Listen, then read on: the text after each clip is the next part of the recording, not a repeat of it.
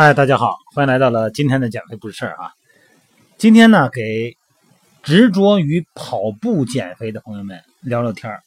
虽然呢，减肥啊，有氧无氧结合的最好哈，但是还是有很多朋友，我就跑步，我没有时间练力量训练，我也不想练。然后有几个朋友给我这样提问题啊。那么咱们就就这么抽象的说话吧。那么我就想用跑步瘦二十斤，你给我说出方案来，怎么办？怎么能够执行更有效？哎呀，这个有氧训练啊，这个有氧训练确实是减肥的一个很关键的因素。因为咱们说过嘛，有氧训练为主啊，这个有目共睹啊。在跑步的时候呢，这个大家容易呢，呃，因为它全身运动嘛。另外一个呢，有时候跑起来很愉快哈，哎，也容易执行。那么放眼望去啊，在健身房里头，在运动场里头，在户外哈。哎，大汗淋漓的这个为了甩肉而奔跑的朋友们呢，那真是浩浩荡荡的啊！特别对于学生来说，那么想减肥，那肯定是在操场里头跑圈这个呢是最好操作的。因为有很多时候吧，这个肌肉训练呢，包括力量训练什么的吧，确实有一些门槛有一些呃动作技术难度啊，包括身体适不适合、灵活度啊、柔韧度啊，哎有没有可能有点门槛那么咱主要说这个跑步的话题今天啊，那问题就来了，那么有一些。朋友经常老跟我这个抱怨啊，为什么我就跑了这么长时间啊，我就不瘦？那为什么我越跑越胖啊？跑了大半个月，这个小小小小一个月了，说是累成狗了都啊，身上的肉呢还是半斤没减下去。哎呀，就感觉这个洪荒之力啊，到底怎么回事啊？这个真是哈，很多人减肥心切，这一看见操场就跑。那么。咱们想通过跑步减脂的朋友呢，一定要先问自己个问题啊。首先，第一个问题，你通过跑步消耗的卡路里，那么和你摄入的热量这个对比，足够造成热量的缺口了吗？你有没有算过？有没有量化过？第二个就是你跑步啊，是不是能够达到脂肪燃烧的最佳状态？那咱先说第一个问题啊，实际上就是在强调饮食比运动更重要的概念啊。你看，咱们线上减肥训练营，每天在群里边交流最多的就是一日三餐，包括加餐，怎么吃，吃什么，怎么做，那么怎么样能够把合理、最合理的这个价值体现出来？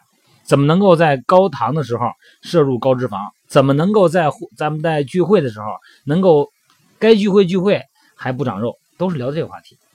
所以说呢，如果你要想每周啊减个，比方说半斤到一斤啊，尤其是半斤是比较容易的嘛。那么必须得通过饮食和运动啊，要制造出一个两千千卡左右这么一个能量缺口啊。这意味着什么呢？如果你每天，如果你不想是饿的都不行了，不想饿着，那么或者说呢，要是一时哎这个贪嘴啊，让运动的这个效果白费，那么就必须通过运动消耗足够的能量。也就是说呢，足够的你的有氧啊，跑步也好，快走也好，以及合理的饮食是最重要的哈。那么咱们举例子，每周二十五公里可以吧？一个礼拜七天哈，二十五公里可以哈，哎，这个就可以完成一个最简单的量化嘛，哎，可以帮助大家消耗一千五百大卡以上的热量，再加上日常的这个你的身体活动，哎，食物的热效应，那么这样的话呢，两千大卡的缺口基本上就让你给制造出来了。那么这个按说解决挺简单的哈，记录你跑步的里程，然后呢还有运动心率，啊，然后计算出消耗的热量。在你摄入量也简单啊，你看每天美拍直播说教练我那个吃的不多，我说你别不多，你给我说说碳水多少，蛋白质多少，脂肪多少，和你的摄入热量相比，那么这个时候你去调整这个热量差，这样的话呢才能有效的减肥哈。你比方说你这个五公里，每天五公里啊，那你加起来这一个礼拜怎么着就小十九公里、二十公里了，对吧？一天五公里，那么七天呢？五七三十五公里，那有的时候咱说这个这里边包括走的速度，包括热身的速度和调整的速度哈，调整的距离都都包括在内。其实呢，就是在你有效心率的范围内，有效心率范围内啊，其实呢就是就没有五公里，大概就是四公里左右啊每天。那么第二个问题是跑法的问题，呃，怎么？那你每天跑四十分钟，有的是慢慢悠悠的跑，有的是溜达跑，有的呢就是那呼呼的猛跑。那么训练的结果就不一样啊，因为每天你跑五公里啊，有的人三十分钟就跑完了，有人啊溜溜达达的一个小时，那结果肯定是不一样的哈。那么合适的运动强度和心率，这个是减肥减脂的关键。那么建议刚开始练的朋友们啊，呃，用百分之六十的强度就可以了，啊，最大心率的百分之六十哈，最大心率咱们都知道啊，二百二减年龄最大心率乘以零点六，那么这个心率是你的范围啊，一个运动区间，跑个三十分钟到六十分钟，啊，这样的话你要是练了一段时间以后呢，你可以把这个运动心率再提高一点，速度再快一点哈。哎那么值得注意的是啊，对于刚开始来说啊，刚开始健身的朋友来说呢，如果你跑了太长时间，那说明你的强度呢就比较低。你比方说，我等于那就不是跑就是走了啊，我能一五公里我走一俩小时，那就是太慢了。因为运动强度啊要足够的话呢，你是你没有力气跑这么长时间啊。你说短跑运动员跑得快。